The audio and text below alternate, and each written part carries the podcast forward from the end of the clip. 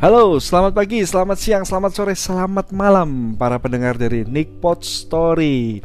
Ketemu lagi bersama dengan saya Nico dan saya hari ini akan sharing tentang sebuah kejadian yang sekarang lagi terjadi dan diperbincangkan banyak orang yaitu sebuah pandemi yang terjadi yang meng, meng, mengacaukan seluruh dunia lebih tepatnya dan saya bilang bukan mengacaukan tapi pandemi adalah memberikan sebuah opportunity, sebuah kesempatan.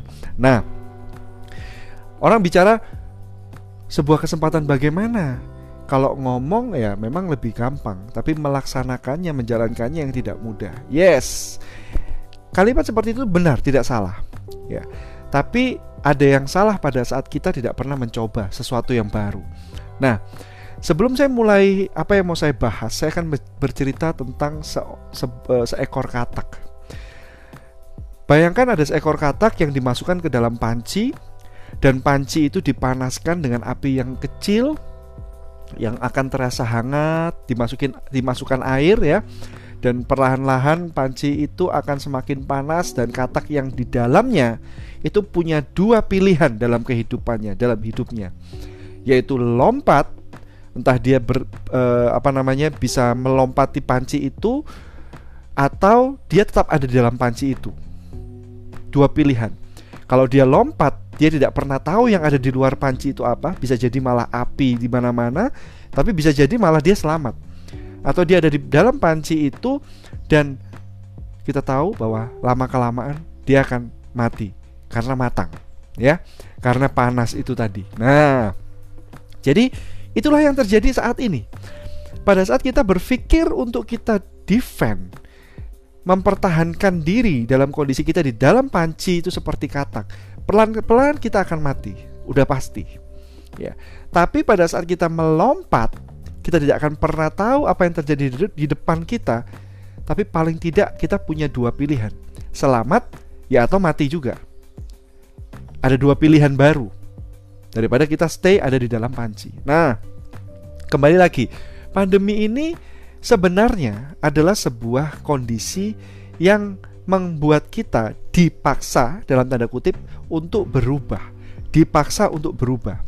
Artinya apa? Kalau kita ingat flashback kita zaman-zaman dulu, yang namanya handphone, handphone yang kita bawa sehari-hari, itu adalah sebuah komputer yang zaman dulu kita kenal dengan namanya desktop PC atau laptop. Tapi desktop itu sekarang itu bisa kita bawa sehari-hari dalam bentuk yang sangat kecil yang namanya handphone. Nah, tapi kadang-kala kita masih berpikir, wah saya mau bukanya di desktop aja deh, padahal lewat handphone bisa.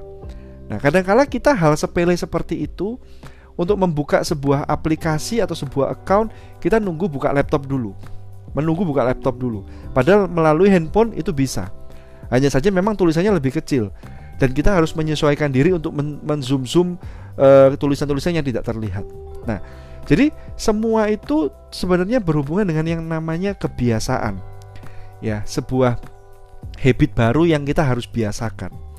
Nah, kalau kita flashback ya kembali ke zaman dulu bahwa e, ibaratnya kalau kita kenal yang namanya e, mungkin Bapak Ibu Next, para pendengar saya akan jelaskan mengenai VUCA ya, VUCA, era VUCA. V U C A ya, volatile, uncertainty, ya complexity dan ambiguity. Nanti akan saya share soal ini ini penting sekali. Ya, sebelum kita melak, me, me, apa namanya? Dulu kita masih punya pilihan untuk berubah atau tidak.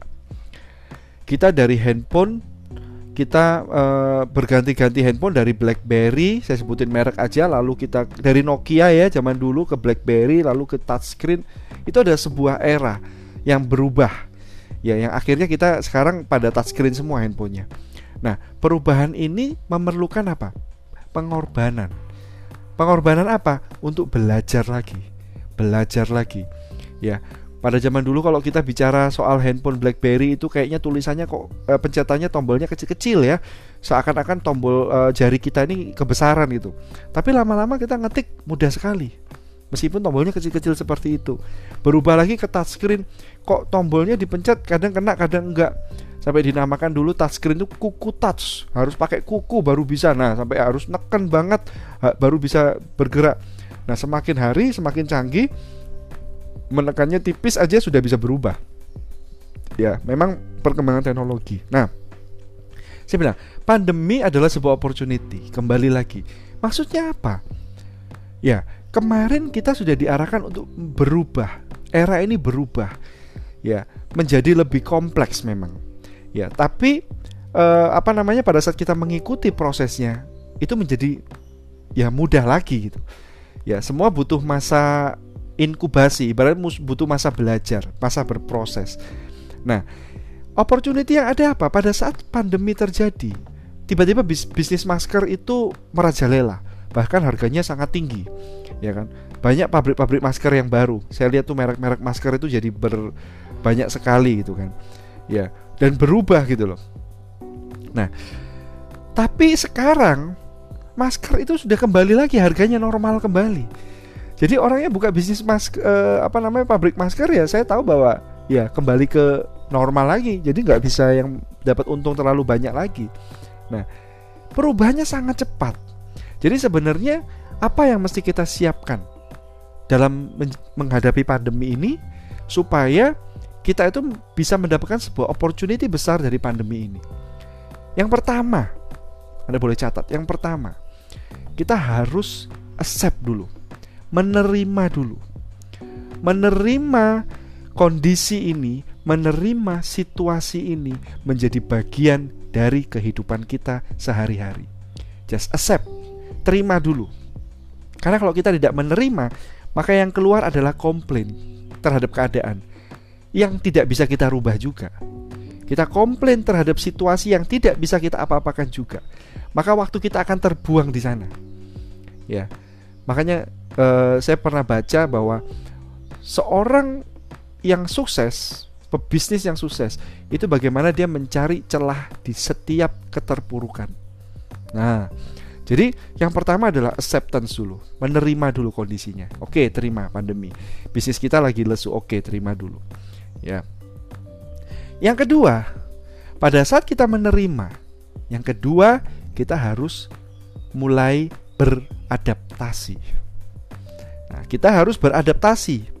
Jadi ibaratnya pandemi ini kita sudah terima dan kita melihat kita beradaptasi sehingga kita bisa melihat sebuah opportunity, sebuah kesempatan baru, sebuah cara yang baru. Ya sebuah uh, ide yang baru dan itu yang namanya adalah inovasi. Ya.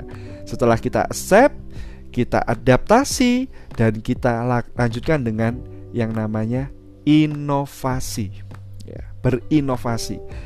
Jadi ibaratnya kalau saya gambarkan hal yang sederhana, waktu pertama kali pandemi tiba-tiba potong rambut jadi sepi. Tapi berjalannya waktu, potong rambut kembali rame lagi ya karena orang pasti rambutnya akan panjang gitu pasti akan tumbuh ya bayangkan kalau ada pada saat itu ada orang potong rambut dia di pinggir jalan tapi dia pakai baju APD ya dengan dengan protokol kesehatan COVID yang benar-benar memadai saya yakin potong rambutnya dia akan tetap ramai karena apa dia beradaptasi dan dia berinovasi di, di saat itu nah zaman ini membutuhkan inovasi, teman-teman semua. Zaman ini membutuhkan kreativitas.